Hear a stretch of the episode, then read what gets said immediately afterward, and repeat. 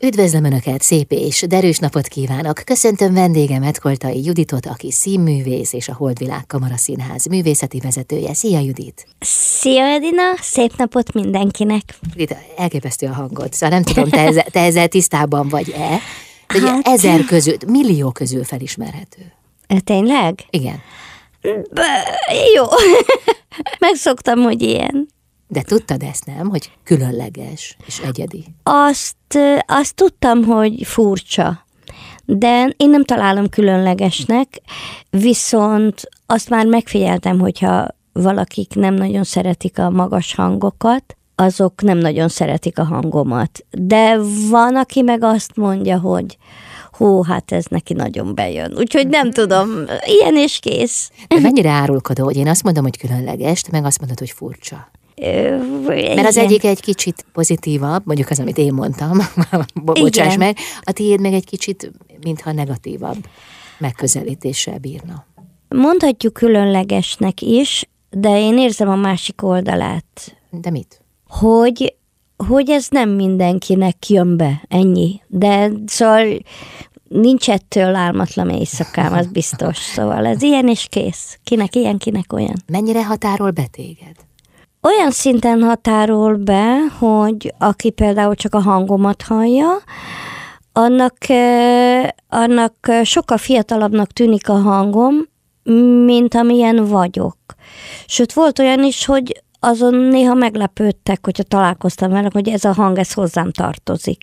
Mert ugye az évek múlnak, a hang meg kevésbé változik talán, mert az is mélyül. Most azt kell mondjam, hogy ezzel a hanggal mégis csak azt mondom, hogy ez már nem az a nagyon csicsergő. Ha kell, tehát szinkronban például, ott tudom használni a csicsergősebbet, de, de igazából most már tényleg mélyült a hangom. És hol van a fókusz? Tehát egy színész az könnyen kilép saját művészetéből, és tud fordulni mások felé. Arra gondolok, hogy neked mégiscsak van egy holdvilág kamaraszínházad. Egy színész az önmagát teljesíti ki a Igen. színpadon, és saját maga művészete áll önmaga középpontjában. Aha. Te pedig másra fókuszálsz, máshol van a figyelmed, neked van egy társulatod, jó, akkor legyen az, hogy nektek van egy társulatotok, Igen, de akkor is máshol van a figyelem. A fókusz, ez Igen, nem van. magadon. Ez így van, olyannyira így van, hogy én alapvetően színésznek gondolom magam, csak a társulati léthez az is hozzátartozik nálunk, mert egy független színház vagyunk, hogy mindenféle intéznivaló, meg adminisztráció azért mégiscsak van ezzel a kis színházzal. Egy kevés. Egy kevés, és és mivel nincs erre külön apparátusunk, ezért tényleg ahhoz, hogy a dolog működjön, ahhoz, ahhoz csak az kell, hogy a hátteret is működtetni kell. És tudom, hogy jobb lenne, hogyha ebben sok segítség lenne, és jobban tudnék akkor fókuszálni a saját általad említett művészetemre, de én azt gondolom, hogy, hogy az is nagyon szép feladat, hogy meglátni másokban a, a tehetséget, és velük dolgozni a, a különböző darabokon, a színház hátterét pedig néha közösen tudjuk vinni, néha, néha pedig hát egyedül jól rosszul működtetem. Az, hogy a te tehetséged, mert most mások tehetségéről beszéltél, hol nyilvánult meg, és mikor, vagy te mikor lettél ennek a tudatában, az nem sokára kiderül muzsikálunk egy kicsit, jó? Jó. Vendégem Koltai Judit színművész, a Holdvilág Kamara Színház művészeti vezetője. Koltai Judit színművész, a vendégem a Holdvilág Kamara Színház művészeti vezetője. Judit a fiatal színészeknél a te figyelmed arra fókuszál, hogy miben nyilvánul meg az ő tehetségük, és hogy segíts nekik, és így vagy a körülötted lévő gyerekekkel is. Na de hogy volt ez veled? Tehát nálad annak idején ki figyelt fel a tehetségedre? Egyáltalán te tudatában voltál-e ennek? Mi volt az, amit szerettél? Verseket, meséket, táncot? Én nem tudtam, hogy az tehetség vagy nem, csak örökké szerepeltem. és örökké énekeltem, és örökké verset mondtam, és ahonnan jött ez, ez főleg az apukámtól jött, ami a verseket illeti, és az ének az pedig az anyukámtól. Sokszor volt az, hogy az anyu teregetett, és akkor én ott voltam vele, és akkor énekelt mindenféle régi dalokat, és én azt így megtanultam. De volt olyan, hogy a, a nagynéném vitt produkáltatott, amit a szüleim nem szerettek, de mindegy, és akkor azt arra állított, gyere, ülj, kedves mellémet énekeltem négy évesen, meg ilyesmi, de hogy ez engem így nem zavart, mert boldogan tettem, vagy hogyha mentem társakkal, táborokba, vagy gyereküdülőben sokat voltam, akkor olyan természetes volt az, hogy ott ott én szerveztem a műsoros esteket, délutánokat, meg, meg írtuk a csasztuskákat, ugye még úttörő táborkorban. Na mindegy, szóval, hogy az a lényeg, hogy engem ez olyan, olyan magától értetődően egyszer csak bevonzott. Meg otthon nálunk azért az apu rengeteg verset tudott, tehát olyan természetes volt, hogy otthon versek hangzanak el. Tehát biztos, hogy előbb mondtam József Attilát, mint hogy felfogtam volna, hogy mit mondok. Tehát ez egyszerűen csak úgy, úgy jött, és, és volt. Tehát ez egy ilyen, hogy mondjam, adottság volt talán, vagy, vagy szereplési vágy, nem tudom, hogy, hogy az mennyire játszott közre, hogy közben tényleg szerettem, hogyha néznek, vagy hallgatnak. Testvéred Koltai Róbert. Igen. Ő milyen volt gyerekként, milyen hatással volt rá? Tehát például ő is szeretette szerepelni, és esetleg lehetséges, hogy te is egy kicsit követted őt ebben. Az az igazság, hogy közöttünk kilenc év korkülönbség van, tehát én a Robi gyerekkorát nem érzékeltem, csak a kamaszkorát. Azt tudom, hogy, hogy szeretett viccelni, tehát ő gyerekkorában is gyakran megviccelt engem. Például. ez egy, ez ez egy olyan érdekes történet, hogy ő neki például az osztálytársai egy-ketten idősebbek voltak, mint, mint ő, és szeretett előttük, hát hogy mondjam, ilyen nagyfiúnak látszani. Na mindegy, de sokszor volt az, hogy három-négy éves lettem, amikor állandóan behívogatott a szobába, hogy nézzem meg, hogy most menjek ki a konyhába, hogy ott van-e ő. Behívott, menj ki a konyhába, hogy ott vagyok. És biztos többször ezt megcsináltam, és akkor egyszer bementem, és azt mondtam, hogy nem lehetsz, nem lehetsz kint a konyhában, mert itt vagy. És akkor így lelepleződött a játék, de utólag azt is megtudtam például, hogy olyat csinált, mesélte egy másik riportban. Ja, onnan tudtad meg? Onnan tudtam meg, hogy a járókában álltam, arra ugye nem emlékeztem. Járókában álltam, és néha elhaladt mellettem, és így megpöccintett, és én eldöltem. És akkor ez egy ilyen jó játék volt, tehát ilyen, ilyen vicces fiú volt. Tehát a gyerekkorát azt, azt így utólag e, tudom, viszont, viszont kamaszkorában pedig, hát voltak a haverjai, gimnazista társai, tehát engem az úgy hogy mondjam, úgy, úgy tetszett nekem az, hogy, hogy ilyen nagyok, akik körülötte vannak, meg körülöttem, de nem érzékeltem például ezt a versügyletet nála. Inkább azt éreztem, hogy, hogy eljár szavaló versenyekre, meg, meg a gimiben mond verset, meg emlékszem, hogy volt egy, egy színdarab, amit megnéztünk, amit a Madásban, Madás Gimiben játszott az iskolatársaival, és olyan büszke voltam rá, hogy az én testvérem ott van a színpadon.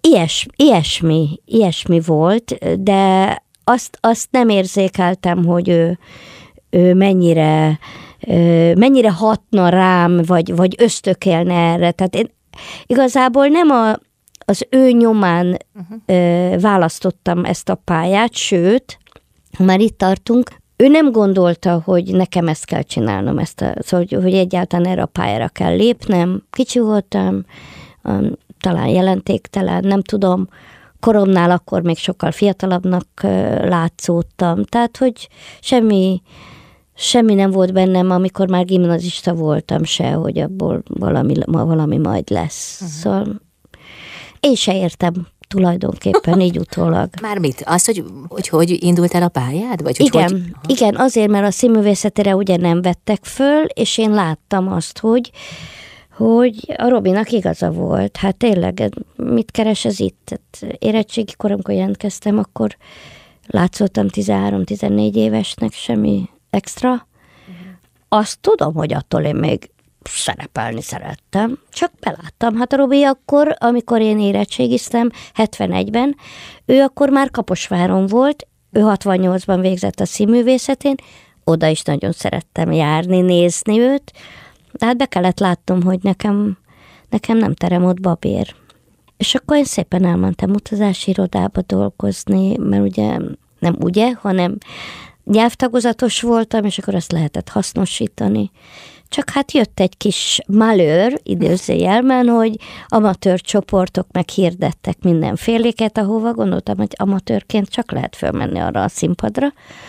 És akkor egy ilyen felvételinél mondták, hogy szó szerint takarodj azonnal jelentkezni a főiskolára. Ez volt, én 22. éves voltam akkor, és nálunk a lányoknál, abban az időben ez volt a korhatár. Én elmentem jelentkezni. Az elsőn átengedtek, a másodikon viszont nem.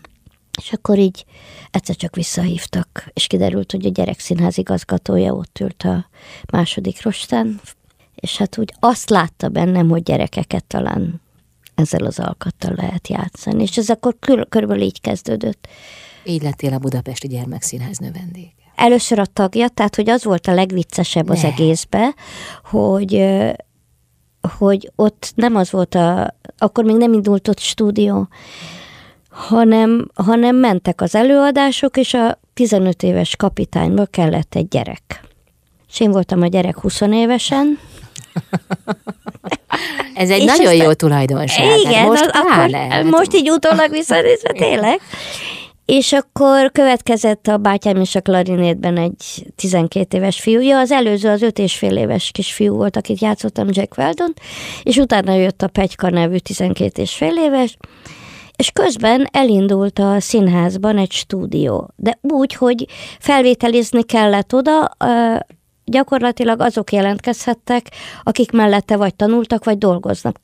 Tehát ez egy ilyen esti iskola volt. Csak nekem nem kellett már felvételizni, mert már két éve ott játszottam. és azért így elvégezhetem, hát ez isteni volt, mert így tanulni is lehetett.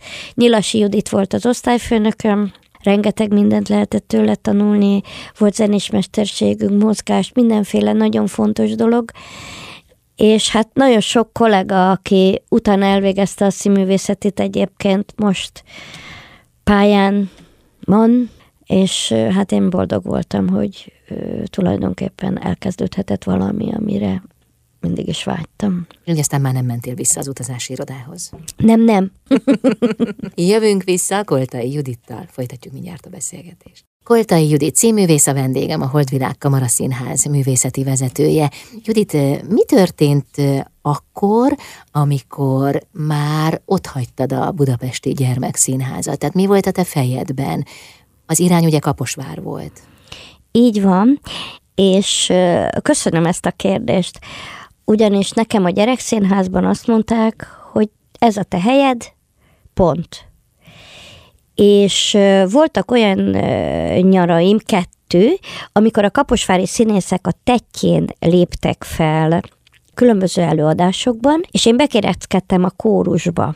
Arra felé nyaraltunk az unokahugommal, és az egyik előadásban kiderült, hogy, hogy kellene oda egy utcagyerek, Utcagyerek. Utcagyerek, hogy ottan téblából is csinál valamit minden. Ez a szép Helena volt egyébként, és nagyon élveztem, hogy ott sertepert éltem. De azt is kitaláltam, hogy ez az utcagyerek annyira kívül van a kórustól, hogy akkor inkább ne énekeljek, mert az egészet azért találtam ki, hogy lehessen énekelni, ugye a szép Helinában marha jókat lehetett énekelni, és akkor inkább nem énekelek, hanem ez a, ez a kölök, ez néma, és mindenféléket csinál, és ott ökörködik. Tulajdonképpen egy olyan utcagyerek, akinek nem, nincsenek szülei, ott sertepert él, de ő boldog a saját kis életével. És ez annyira jól sikerült, hogy a Zsámbéki nézte, a Zsámbéki Gábor, és mondta, hogy neki nagyon tetszett, amit csináltam, csak nem emlékezett nem emlékezett erre a figurára. Uh-huh. Hát persze, hogy nem, mert nem, a darabban nem, nem volt. Nem, volt. Igen. nem az emlékező tehetségével volt baj. Nem, nem, nem, nem. nem. Úgyhogy, úgyhogy ez nekem egy nagy, nagy boldogság volt. A lengyel pár rendezte egyébként, ezt az előadást is, és a következő évben pedig az első Erzsébetet rendezte, és akkor ő már belehívott a, az előadásba, és akkor a következő évadban nyáron ott voltam ebben, a, ebben az első Erzsébetben tulajdonképpen arról van szó a Foster darabban, hogy van egy grup, egy, egy vándortársulat, és, minden, és mindenféléket csinálnak, és például eljátszák az első Erzsébetet. És akkor mindig ilyen kibesétálás volt, hogy most éppen milyen jelenet van, akkor ki micsoda mit játszik. Úgyhogy ott mindenki sok szerepet játszott, és az nagyon jól esett, hogy akkor, akkor már hívott a Lengyel Pali az előadásba, és én akkor abban az évadban kerültem le Kaposvárra,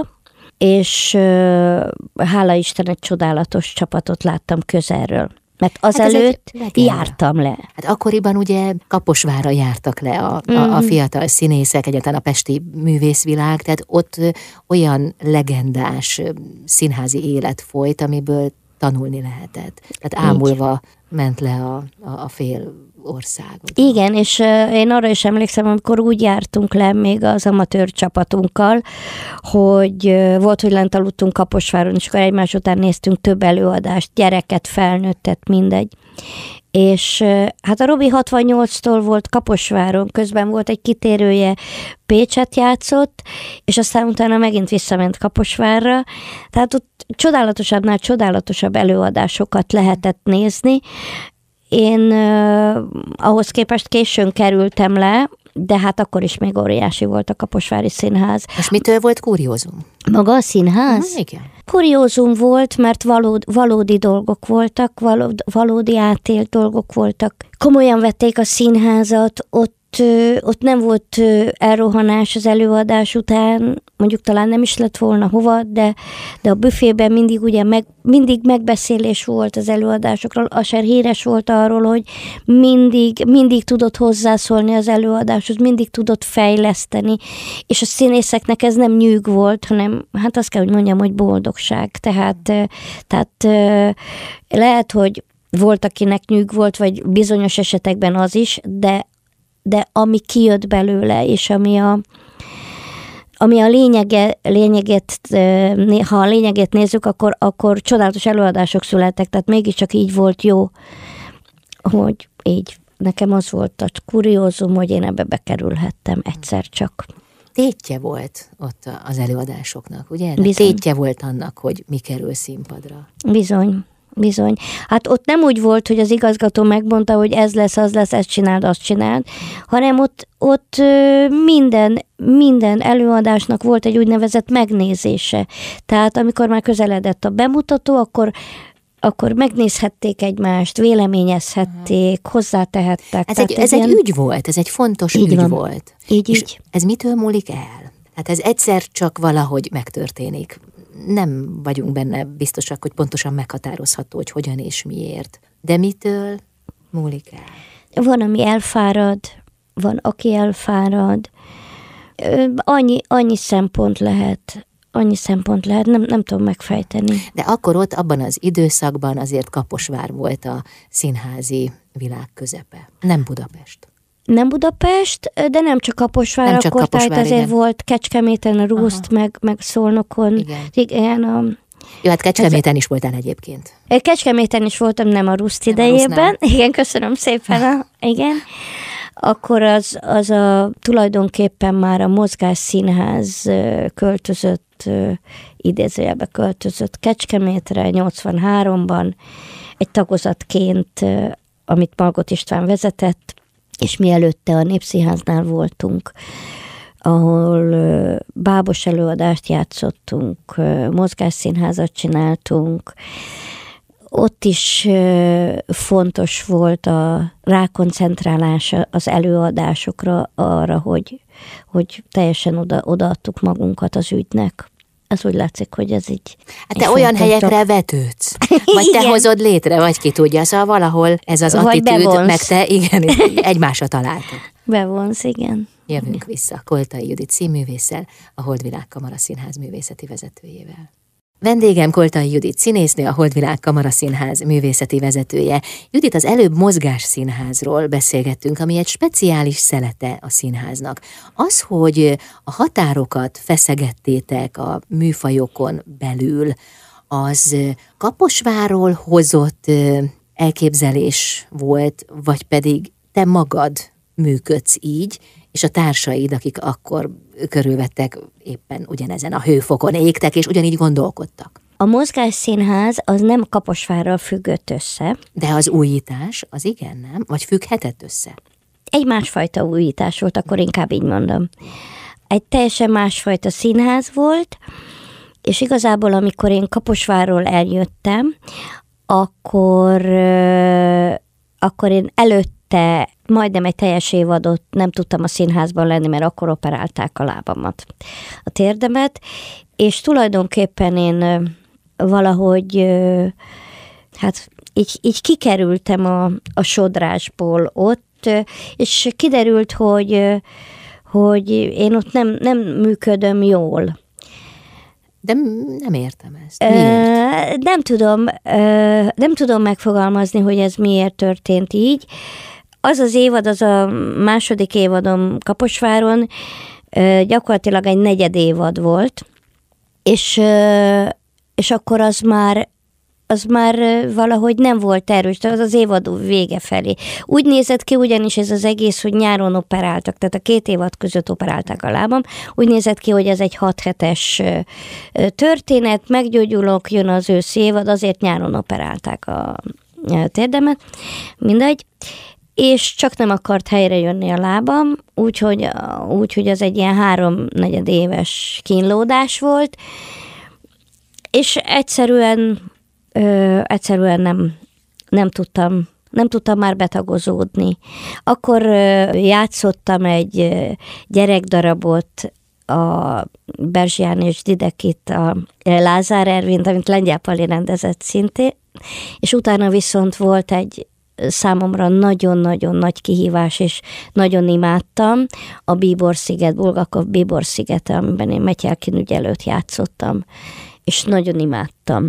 Az előző évadban a Sennál játszottam a, a Szecsuáni Jólélekben, és átvettem a Pogány Jutkától a Pinokkiót, mert akkor neki volt ilyen hangszál problémája, mert a két darab párhuzamosan ment, és az egy ilyen kerekebb évadnak tűnt. Mindegy. Az Elszigetelődtél? Lényeg... Úgy érezted? Elszigetelődtél? Lehet, lehet, nem tudom már megfejteni, de nem is akarom, nagyon régen volt, és akkor inkább én ezzel nem foglalkozom, de nagyon jó volt, hogy ott voltam, tehát rengeteg, rengeteg mindent lehetett tanulni. Úgyhogy amikor eljöttem, akkor tulajdonképpen a barátaimhoz mentem, akik a akik akkor a Népszínháznál a bábtagozaton működtek, egy utazó társulat volt, a Margot István vezetésével, és egy egészen újfajta színházat kezdtem megtanulni, tehát a színház az színház. És báboztunk, mindent mit csináltunk, utaztunk, rengeteget egyébként, tehát volt olyan évad, hogy, hogy 180 előadást játszottunk, úgyhogy vittük a díszletet, jelmezt, mindenfélét, fölépítettünk, lejátszottuk az előadást, stb. stb. Most ebbe tényleg bele lehetett fáradni, a harmadik év végén eljöttünk a Népszínháztól, csapatostól, és akkor kereste meg a Jancsó Miklós, ugye ez a Jancsó érában volt, hogy ők 83-ban kerültek, ő, a Gyurkó és a Hernádi kerültek le Kecskemétre, és akkor hívták a, a tagozatot, akkor mi már mozgásszínházas darabot is csináltunk, bábos darabot is csináltunk. Az fontos, hogy a, hogy a Margot István képzőművész volt, tehát mindent a, a képzőművészet felől közelített, a színpadot is, a színházat is, tehát a látvány volt? A látvány, a látvány is fontos volt, a mozgás is fontos volt, a beszéd kezdett fontossá válni, és ugye ezek a dolgok így egymásra metsződtek. Mm.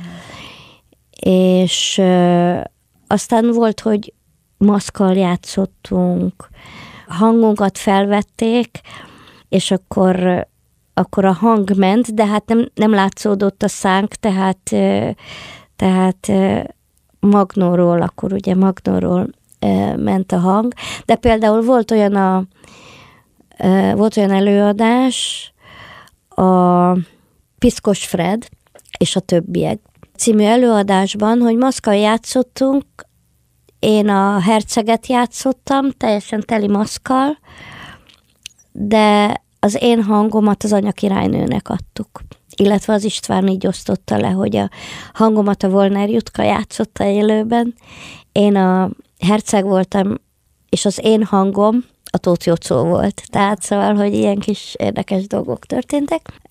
Mindegy, három év után viszont, ott is három év, után jött egy másik vezető gárda, akiknek ez a fajta színház nem kellett, amit mi csináltunk.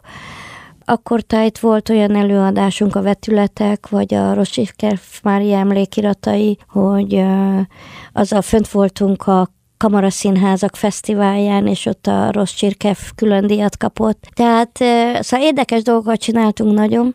Ezek új utak voltak. Új, abszolút új utak voltak, és én ebben az ügyben bátor voltam, mert engem a színház érdekelt. Tehát én, én beletörődtem abban, hogy egy különös alkat vagyok, szokatlan, de, az, de a, a Malgat Színháznak pont az volt a, az előnye, ereje, hogy, hogy mindenkiből azt hozta ki, amiben ő érdekes vagy jó, akár ilyen groteszk, mint például én voltam, vagyok. És hogy arra tanított meg, hogy ezt nem kell szégyelni, ez egy adottság, egy másfajta dolog, és hogy ezzel élni lehet, nem kell feltétlen visszaélni. Úgyhogy ezt aztán vállalom most is, tehát most is vannak olyan előadásaink, amik furcsák, amik groteszkek adott esetben, vagy a figurák adott esetben olyanok, hogy, hogy nem egy átlag commerce színház szat látsz, hogyha a Holdvilág Kamaraszínház előadását nézed. Hát akkor valószínűleg ehhez hasonlul a közönségetek is. Hát elképzelhető. Hát az biztos. Jövünk vissza, a vendégem Koltai Judit színművész, a Holdvilág Kamara Színház művészeti vezetője. Vendégem Koltai Judit színművész, a Holdvilág Kamaraszínház művészeti vezetője. Judit, egy művész az mennyire szembesül azzal a kétséggel, hogy vajon idomulnia kell-e a többiekhez, egyáltalán a mainstream gondolkodáshoz, vagy pedig megmaradhat új utakat kereső, ám mondjuk ezzel együtt nem feltétlenül sok pénzt kereső művésznek, illetve olyannak, akit mondjuk egy réteg kedvel. Tehát, hogy ez, ez, egy, ez egy élesen felmerülő probléma, vagy, vagy ezt én most csak így feltételezem? Szerintem nagyon jól feltételezed, hogy ez probléma lehet adott esetben. Azért, azért gondolkozom el, mert mert a dolgokat csinálni kell, és nem lamentálni, szerintem. És sokszor van az, hogy, hogy számomra egyértelmű dolog, hogy, hogy csinálni kell, és menet közben, de az ember ugye visszafelé tudja majd leigazolni, vagy nem, hogy az, amit, az, ami elindult, az jó felé mente, vagy nem.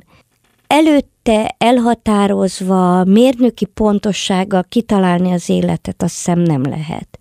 Tehát amikor túl sok a, a beszéd valamiről, a tett helyett, akkor az engem zavar, mert ügyetlennek gondolom ebben magam. Én nagyon hagyatkozom a megérzéseimre, lehet, hogy túlzottan is, és lehet, hogy, hogy sokan ezt, ezt nem látják jónak, mert, mert szeretnek valamit jól meghatározni.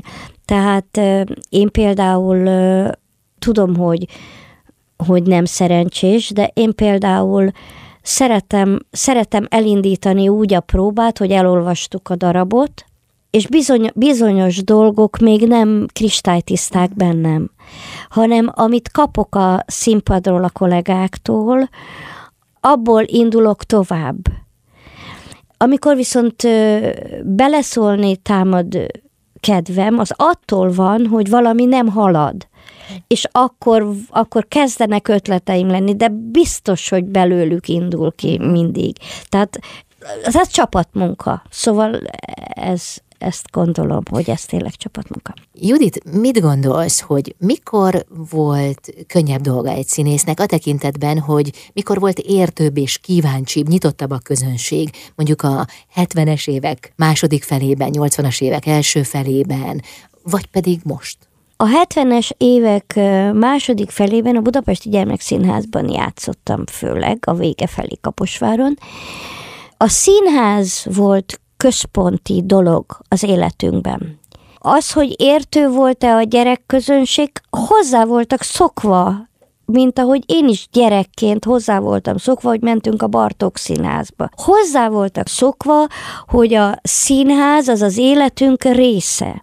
Hogyha összehasonlítom ezt a, az akkori idővel és a mostanival, akkor azt tapasztalom, hogy van egy réteg, aki hála Isten kialakult, és jár színházba, jár színházba. De most már, most már az anyagi dolog is befigyel, most már drágák a jegyek, drágák. És nem azért drágák, mert nem éri meg a színház, nem még drágább lehetne, csak, csak nem fontos a színház. Úgy látod? Nekünk nagyon fontos, meg még Tudom, valakiknek igen. is fontos. Azoknak is fontos, akik eljárnak, és azoknak is fontos lenne, akik eljárnának, de nem tudnak. A fontossági sorrendet kellene valahogy megváltoztatni, a művészetnek jelentősége legyen.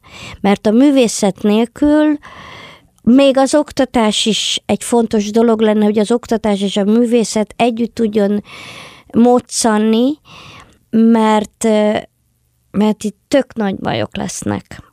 Mire gondolsz?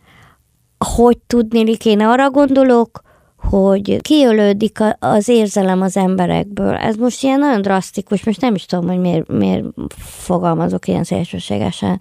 Azért, mert hogy nem kapnak impulzust, hiszen Tehát, nincs művészeti alkotás, erre gondolsz. És nem, közben hogy... meg bizonyos dolgok meg fantasztikusan jók, és nagyon-nagyon jók. Én néztem egy tanítványomat, most ő a csapongok. Hegedűsdé Géza osztályába jár, Kisvidnyánszki, az osztályvezető tanár ott is, olyan fantasztikus előadásokat látok tőlük, hogy elájulok. Tehát fantasztikus, mindent tudnak, mozognak, énekelnek, színészet maximálisak. Most láttam épp a Pesti Színházban előadásokat. Fantasztikusak, és annyira bízom benne, hogy na például az az előadás, amit, amit láttam, kinek az ég alatt sem, senkies sincsen című előadást. Most újították fel ezzel az osztályjal harmadévesek. Olyan fantasztikus, hogy a gyerekek, a néző gyerekek, mert hogy ez középiskolásoknak tulajdonképpen egy fantasztikus előadás, irodalom szeretetre nevel, életre, valódi, valódi életre nevel, csodálatos. Szóval, hogy ilyen előadások születnének, az nagyon-nagyon jó lenne, de hogy, de hogy nem ez a tendencia. De te nem is erre gondoltál az előbb, azt hiszem, nem biztos, hanem a közönségre. Tehát, hogy előadások születnek, csak van-e hozzá közönség? Én arra gondoltam, hogy, hogy segíteni kellene, hogy legyen közönség. Én arra gondoltam. Ö, mert bizonyos helyeken, ö, nyilván a nagy színházakban egyszerűbb ez, mert, mert ott még van dotáció. De csak zárójelben bírom elmesélni most, hogy a független színházaknak, amihez a mi színházunk is tartozik, 41%-kal lecsökkentették a tavalyhoz képest is a, a működési támogatás összegét, és közben egy csomó-csomó független színház létezik, és mindig jönnek újak, és nem lesz, aki vérfrissítse a megtermékenyítse a közszínházakat. Tehát az egy normális dolog, hogy a, hogy a független színházakból jött az impulzus. És és hogy, hogy egyre fogy. Hát van olyan független színház, amelyik megszűnik, uh-huh. és bármelyikünkkel az ugye elő tud fordulni. Uh-huh. De te most ezen aggódsz? Tehát, hogy a Holdvilág Kamara Színház jövője? Én mindig aggódom. Nekünk mindig, valahogy mi mindig olyan periférián voltunk, lehet, hogy ügyesebben kellene csinálni a dolgokat, biztos is, de, de szóval... Jó, most azért kiélezett a helyzet. Kielezett, így van. Tehát, Kielezett a helyzet. Sokszor voltatok nehéz helyzetben, talán ilyenben nem. Igen. Jövünk vissza, vendégem Koltai Judit, a Holdvilág Kamara Színház művészeti vezetője. Koltai Judit a vendégem, aki színművész és a Holdvilág Kamara Színház művészeti vezetője. Hát Judit, most nem nagyon lehet letagadni a valóságot, meg azt, amit én látok, hogy nem vagy annyira feldobva. Abból a szempontból fel vagyok dobva, hogy működünk. De egy elég nehéz évet tudtunk magunk mögött, részben a Covid miatt, részben mert a Covid után nem lehetett visszatérni igazán. Mert amikor már nyitni lehetett, akkor viszont volt egy olyan periódus, hogy a, főleg akkor ott a gyerek előadásainkkal volt egy olyan, hogy, hogy akkor még nem engedték a, a csoportokat zárt terekbe. Hát meg nem ülhettek egymás mellé, emlékszünk erre az időszakra. Igen, nem? igen, de ugyanakkor, amikor amikor ez történt, előtte be tudtuk mutatni, igaz, hogy maszkban ültek a nézők és távol egymástól, de akkor be tudtuk mutatni az egyszerelem három éjszakáját, és hála Isten, hogy be tudtuk mutatni, mert nagyon jól sikerült. Én arról beszélek, amikor már túl voltunk a Covidon is, túl voltunk azon, hogy na jó, akkor lehet nyitni, és hiába nyitottunk, nem jöhettek azok a csoportok, vagy kevésbé jöttek hozzánk. Ugye hozzá kell tenni, hogy mi bérelt helyen működtünk, és uh, tulajdonképpen a bérleti díj az, uh, az egy dolog volt, és egy dolog volt, hogy voltak jegybevételek, amiből ugye fent lehetett tartani a színházat, de a másik oldal az elbillent, mert hogy a jegybevételek alig, vagy vendégjátékok alig. És és az nehezítette az életünket, úgyhogy drámai változás történt, mert hogy megszűnt a fix játszóhelyünk, és irodabérlés van, meg raktárbérlés van, de általánydíjat mi nem tudunk olyan helyzetben fizetni, amikor nem tudunk előadást csinálni. Így aztán most az van, hogy ahova hívnak minket, oda boldogan megyünk. Ilyen például a hadszín, ahol éppen most jártatok a Tök Magdával. Igen, így van. Nem győzünk elég hálásaknak lenni, de nem csak mi. Arról van szó, hogy a hadszín azt vette a fejébe, a két fejébe, a Péter és a Petra fejébe. Azt Földes Péter és Kerekes Kac Petra. Így van, hogy a független színházak nehéz helyzete miatt pályázhatnak független színházak a produkciójukkal, és a döntőbizottságuk majd eldönti, hogy melyik előadásokat fogadják be és ilyen szerencsés helyzetben voltunk, hogy a Gáti István által írt Tök Magda kalandjai a Csodaszérum című gyermekelőadásunkat pedig befogadták, és hát nagy sikerrel ment le, és kaptunk köszönő levelet is, úgyhogy nagyon boldogok voltunk. De Judit, nem csak gyerekelőadásokat visztek szerte az országba. Így van. Tehát nem erről van szó, hanem itt felnőtt előadásokról is. Így, így van. Többek között az évadunk úgy indult, októberben, hogy az Újpesti Ifjúsági Központban játszottuk az említett Egyszerelem három éjszakáját, és a óriási élmény volt, úgy tűnik a közönségnek is, mert vastapsal honorálták, nagyon-nagyon-nagyon szeretjük, szeretük Okai János rendezését. Az volt az érdekes, hogy Ugye ez egy nagy színpadi előadás, de nálunk a nagy színpadi előadás nem nagy zenekarral, hanem egy száz zongorával, Ligeti közreműködésével ö, történt, és ö, ennek ellenére nagyon jól működött, azt mondták legalábbis meg mi is úgy éreztük, tehát az egyik kedvenc előadásunk, amit játszottunk az utóbbi időben. Judit, hány éves a Holdvilág Kamara Színház? Most már azért a 28. 30, 30 felé mentek. Igen, Jól igen. éreztem. Aha. Igen, hát szeretnénk megélni ezt a, ezt a 30-as kort, de 28. évadunkat töltjük, és volt egy másik előadásunk, ami egy ősbemutató, szintén Gáti István írta Békes Mártával egyébként, ez pedig a Cinóber, aminek az a, az érdekessége, hogy E.T. Hoffman a kis Cáhez regénye alapján született, és Mozart zenék hangzanak el benne. Elmondom a címét, az alcímét, hogy érzékeljék a kedves hallgatók, hogy tulajdonképpen mitől különleges ez a valami, ez az előadás. Az lett az alcíme, hogy zenés felvilágosodás, avagy alternatív barokk abszurd. És a barokk úgy van leírva, hogy bal kötője rock, tehát ezzel már értjük is, hogy ez egy rokkosított változata a Mozart zenének, és hát nagyon jól működött és ennek eh, januárban volt ebben az évben a bemutatója. Hát Judit, akárhogy is, de tényleg vagytok, léteztek, játszotok. Igen. Minek kéne változni ahhoz, hogy azt érezd, hogy biztonságban vagytok? Mert ez az érzés nincs meg.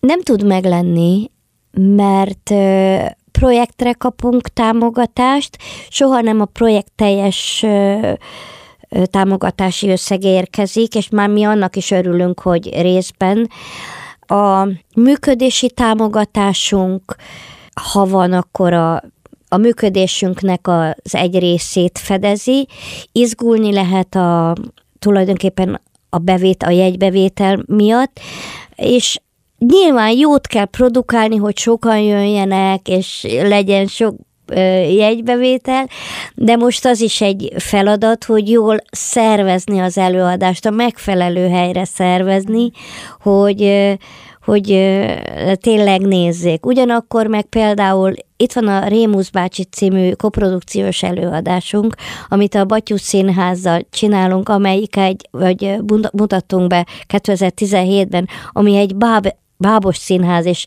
remek előadásaik vannak, és idén abból már 10-11-et játszottunk már, és még van előttünk előadás, és közben az már túl van bőven az 50. előadáson. Tehát tulajdonképpen van, ami, van, ami megy, de hogy de az, hogy, hogy el tudjunk vinni előadást, például az is kell, hogy ugye szállítás. Na most a művelődési házaknak, ahova mennénk, vagy megyünk, azoknak nyilvánvalóan figyelni kell a saját költségvetésükre is, ők olcsó előadást szeretnének. Most egy-két három szereplős előadás az valóban olcsó, de egy díszletet szállító, komplet 8-10 12 fővel játszó előadás, az már nem olcsó a művelődési háznak. És hogy ez a szempont, hogy olcsó legyen. Tehát, hogy hogy mi lenne, ha jó lenne, mi lenne, hogy is kérdezted meg, hogy, hogy mi lenne az, ami... Amitől biztonságban éreznéd magad. Attól, hogy nem is a magam, hanem hogy a színház, igen, hogy, hogyha folyamatosan játszhatnánk. És ha nem ez lenne a szempont. És ha nem ez hogy lenne a szempont, legyen. hogy, és, és abszolút megértem, hogy, hogy ez a szempont. Szóval, hmm. hogy itt a kutya farkába harap, vagy hogy jön ez, nem, nem tudom, van ez a mondás, hogy hogy, és ugyanakkor meg, ugyanakkor meg csodálatos dolgok is születnek, tehát hála Isten, hogy születnek, és drukkolunk is, hogy szülessenek. Hát drukkolunk, lesz még itt 30 mindjárt itt van. Jój. Hát nem? De. Jó, de mindenkinek is drukkolunk, mert, mert, mert hogy virágozzék minden virág. Koltai Judit, a vendégem, folytatjuk mindjárt a beszélgetést. Koltai Judit színművész a vendégem, a Holdvilág Kamara Színház művészeti vezetője. Judit, mi volt az a pont az életedben, amikor úgy gondoltad, hogy te szívesen rendeznél is, hiszen az egy egészen más nézőpont. Szóval könnyű elképzelni, hogy amikor az ember a színpadon van, akkor azonosul a karakterrel, az ott ő maga benne van a helyzetben, de hát mindezt kívülről látni, és összefüggésében látni, és az összes karaktert látni, és úgy irányítani, az meg aztán megint egy teljesen más helyzet. Hát ez nagyon érdekes. Nem én találtam ki, hogy rendezzek. Amikor eljöttünk Kecskemétről, akkor felvetődött egy olyan dolog, hogy én rendezek a Pince Színházban. Akkor a Bodanszki Gyuri György volt a Pince Színház igazgatója, és ő vetette fel. De ez egészen sokáig, pár évig, ez aztán így nem realizálódott, ő hozott egy darabot, amit, amit én nem, nem érzékeltem, és nem gondoltam, hogy hozzá tudok nyúlni. És 93-ban történt az az eset, hogy én közben folyamatosan néztem a Pince színházasoknak az előadásait, és így gondolkodtam bennük, és kezdtem barátkozni azzal a gondolattal, hogy én rendezzek, Amikor megtaláltam a világszínpad könyvben Mrozseknek két egyfelvonásosát, amit nagyon el tudtam képzelni, hogy megrendezek, az egyik a Piotrohely mártíromsága volt, a másik pedig a Nyílt tengerem.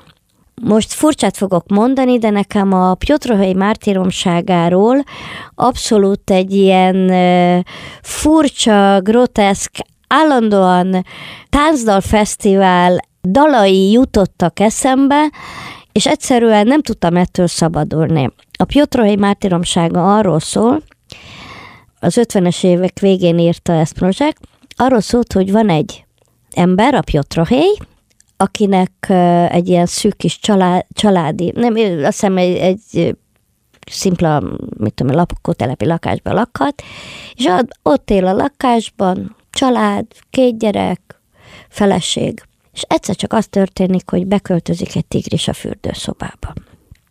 És ez olyan nagy érdeklődést vált ki a társadalomban, hogy itt mindenki jogot formál rá, hogy nézze azt a tigrist a lakásban. Úgyhogy jön a tanítónő az osztályával, jön a külügyminiszter, jön a cirkuszigazgató, stb. Tehát így jönnek a társadalom különböző rétegei. Hát ez maga az abszurd őrült helyzet, és nekem ettől nem tudom, milyen különböző táncdalok jutottak eszembe jött a tudós, aki aztán a különös éjszaka volt, ott énekelt, stb. stb.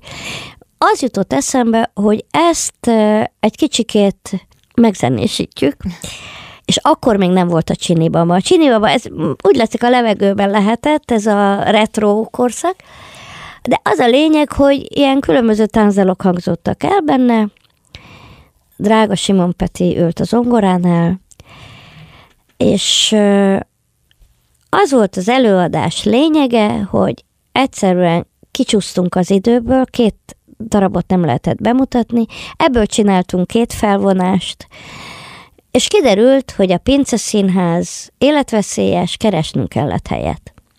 És akkor megkerestük a Novák Jánost a Kolibriben, hogy a Kolibri pincében játszhatunk-e. És megengedte. 93. december 23-án megvolt a bemutató, akkora sikerrel, hogy még két évig ment, a, ment az előadás ott. A Novák majdnem minden este jött és nézte, állt az ajtóban ott a Kolibri pincében, és nézte, tehát ilyen 60 körüli néző férhetett be, végig szinte teltházzal ment, nagy, nagy, nagyon szerették, na, nagyon szerették, és tulajdonképpen nekem ez a Piotrohely mártíromsága volt az első rendezésem. Az egy másik kérdés, hogy aztán megrendeztem a Holdvilágban is, de az már egy kicsit más tér, már nem volt ennyire jópofa, amikor abban a szűk térben egyszer csak elhangzik az, hogy hú, de forróság van itt, miközben tényleg alig, alig tudtunk lélegezni, mert annyira pici volt a tér, és szóval, hogy minden poén ült, csodálatos volt.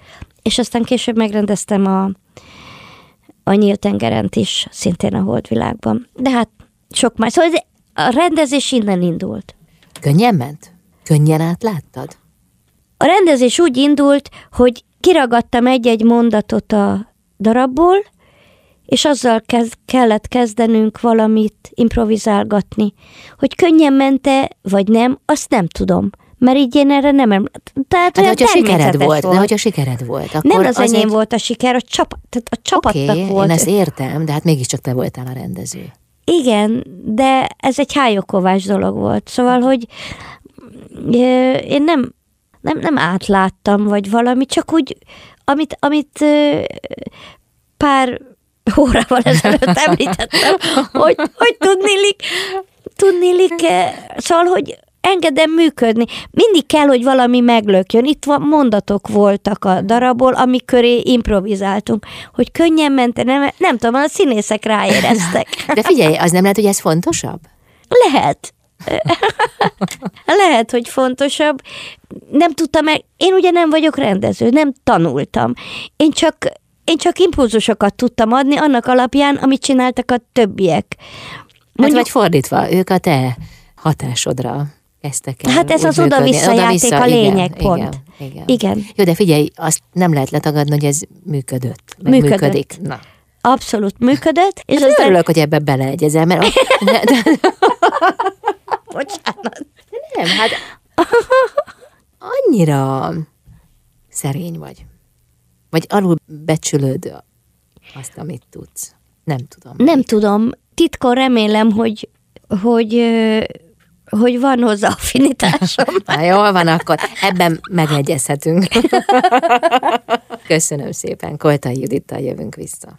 Vendégem Koltai Judit, színművész, a Holdvilág Kamara Színház művészeti vezetője. Judit, a pályafutásod során mennyire támaszkodhattál a korábbi mestereidre? Mennyire vettek ők részt a te életedben? Mennyire voltak jelen? Annyira jelen voltak, hogy még jelen is vannak belül. Sajnos már nem mindenkivel tudok találkozni, de rengeteg, rengeteget tanultam tőlük. Hát az első mesterem az kétségkívül a, a Budapesti Gyermekszínház igazgatója volt a Nyilasi Judit, aki nekem az osztályfőnököm is volt, és ő volt az, aki, aki akkor is tovább kísérte a pályámat, amikor már nem a Budapesti Gyermekszínházban játszottam. Egy érdekes dolog, hogy amikor a gyerekszínházban játszottam azt a bizonyos pegykát, akkor volt egy olyan jelenet, hogy a pegyka kitalál magának egy lakatlan szigetet, és azt a nővére szerelme, aki szerelmes a nővérébe, azt találja ki, hogy, hogy a gyerek az mindenképpen el tudja menni erre a szigetre. Elhiszi neki, és csónakot vásárol, műanyag, vagy gumicsónakot, és indul a felfedezésre, és a nővére mondja el, hogy ilyen nincs, nincs lakatlan sziget. Ezt neked csak bemagyarázta a Vlaszov nevű fiú. És azt mondta a Nyilasi Judit, hogy ebben van egy mondat, de ez már megvolt, mondja a gyerek, de sír közben, és a néző meg nevetni fog rajta, és vigyázz Juditka, ne ijedj meg, a néző nevetni fog, de te akkor is nyugodtan sírja. és a dologban az a titok tulajdonképpen, hogy vannak bizonyos hatások, amit meg kellett tanulni. Mert a gyerek ugye sírva mondta, hogy de ez már megvolt. És, a, és tényleg mindig nevetett a közönség. Szóval Nyilasi Judit. Meg, hogy a színésznek ragaszkodni kell ahhoz a karakterhez, amit Persze. játszik, és annak az igazságát megmutatni. És igazából nem is zökkentettek ah, ki, pont, pont ezért, mert, mert ő tudta, hogy ő neki az lesz, az meg lesz, és akkor az a sziget, az ott várja őt. Ah. És kész. Igen. Nyilasi Judit. Szóval, ahogy említettem, hogy ő kísérte a pályámat, és amikor a Holdvilág Kamara Színházban a Margot István úgy döntött, hogy ő befejezi a színházasdit és visszatér a szobraihoz, és én hívtam oda kollégákat, akkor abból a társulatból hívtam kollégákat, akikkel mi a Piotrohét csináltuk annak idején. És az első rendezésem az Ágacska volt, Csukás István Ágacska című darabja, amit nekünk szinte ajándékozott a Csokás István akkor csodálatos levélben, és azt megnézte a Nyilasi Judit, és azt mondta, hogy Juditka, neked mindig ezt kéne csinálnod. És, e, és ez, ez olyan csodálatos volt a részéről, hogy, hogy fantasztikus. És ahogy említettem, a Margottól tanultam a, azt a valamit, hogy a színház sokkal komplexebb dolog, mint hogy kiáll a színész és mondja, így úgy hangsúlyoz, és egy kicsit mozog. Ott a látvány fontos, ott a színész rezdülése fontos, minden fontos, ami az egész ügyet szolgálja. És a Holdvilág Kamara Színházban volt még olyan nagy ajándékunk, hogy meghívhattuk Szőke Istvánt rendezni, aki rendezte nálunk a cselédeket és a karnyónét. A karnyónéban címszereplő voltam, és a cselédekben pedig a madám. És ez pedig annak volt köszönhető, hogy ő tanított Shakespeare Akadémián, ahonnan egy pár kollega érkezett, és azóta is van, aki onnan érkezett, és bent van még a csapatban, vagy pedig már más színházakban játszanak, de hát nekik, nekik köszönhetjük, hogy Szöke István nálunk is rendezett, és nagyon komolyan vett bennünket, és nagyon komoly, valódi, igazi, erős előadások születtek. Úgyhogy azt hiszem, hogy így. De közben te adod is tovább azt, amit kaptál. Az nagyon érdekes dolog. A gyerekek. A gyerekek. Mert hogy az úgy volt, hogy 87-ben, amikor egy vége szakadt egy periódusnak a Népszínházról eljöttünk, és akkor mit csináljak, mit csináljak, akkor én kigondoltam, hogy én nagyon szeretem a gyerekeket, és jelentkeztem a Harlekimen, hogy esetleg foglalkozhatom a gyerekekkel a színjátszás terén, akkor nagyon örült nekem Lojko Lakatos József. Egyébként ő indította ezt a Shakespeare Akadémiát is, tehát a folyamánya később az innen jött. A mindegy, én ott elkezdtem akkor tanítani, azt vettem észre, hogy nem én tanítok, hanem engem a gyerekek, és akkor, és akkor ez ilyen szuper közeg volt, hogy, hogy gyerekekkel foglalkozhatom. Aztán közben a holdvilág befigyelt, és akkor az István ugye eljött a holdvilágból, és akkor ott foglalkoztam gyerekekkel, és átvittem az én csapatomat, és az én csapatomnak pedig az lett a neve, hogy Pogács az arénában színkör. Ez úgy adódott, ez a furcsa név, hogy én játszottam egy Pogácsa Bohócot a Horgas Bélának a könyve alapján az én cirkuszom címűből. Volt egy ilyen kis önálló, hát azt nem mondom, hogy estem, hanem délutánom gyerekeknek, egy zenés összeállítás, amiből aztán lett egy rádió játék is, tehát az néha felelhető egyébként a, a rádiónak a műsorában, mert néha ismétlik, innen gondoltam, hogy még nem, gondolom, hogy még nem törölték le. Mindegy. Az a lényeg, hogy hogy abban én Pogácsabohóc voltam, és mivel akkor tájt béreltem egy aréna stúdióban egy helyet, ezért elneveztem a csoportot Pogács az arénámbannak, és az a csoport jött át Pogácsa az arénában a színkör nevébe bele. És aztán ott vannak a pogácsák most is. Igen, körül, igen. azóta jönnek, jönnek, jönnek a pogácsák. És mit adsz át nekik? Vagy mi az a legfontosabb, amit, amit így útra valóul? Hát azt gondolom nagyon fontosnak, hogy megtanuljunk egymással kommunikálni, legyen érdekes a másik, és akkor talán elvárhatom, hogy én is lehetek érdekes a másiknak, megbeszélhetünk történeteket az életünkből, amikből jó kis helyzetgyakorlatok tudnak lenni. Bele lehet kapaszkodni bizonyos költők művébe, úgyhogy bennünk hogy él. Például most a Tandori Dezsőnek a Medvék minden mennyiségben című verses kötetéből szemezgettünk, és abból készülünk a Vörös Sándor gyermekszínjátszó találkozóra, és ehhez hozzáadódnak némi mozgások. Hermál Heni a mozgástanárunk, aki a gyerekekkel ilyen szempontból foglalkozik. És hát nagyon sok előadáson vagyunk túl, és remélem, hogy továbbra is élvezni fogják a gyerekek az együttlétet, mert Szóval az felemelő, hogyha egymásnak tudunk adni, akár tekintettel, akár mozdulattal, akár egy-egy mondattal, és az nem, nem jelenti azt egyébként, hogy nincs vita, meg, meg, meg bolondozás, bohockodás, sőt, sőt. Judit, csupa olyasmit soroltál fel, ami nem csak a színházban fontos, hanem úgy egyébként is. Igen, Ahogy így. vagyunk. Így. Az életben. Te arra neveled őket? Az életre, vagy a színházi közegre, előadásokra? Mert furcsa nekem, hogy itt van egy nagy halmaz, ami összeér. Vagy a színház, az élet, az élet, a színház, az is lehet, hogy így van. Én nem tudom. Igen. Így van? I- igen, hogy nem lesz mindenki színész, Isten őriz, hogy, hogy mindenki színész legyen, hát akkor, akkor hol van a sok jó mesterember más területen.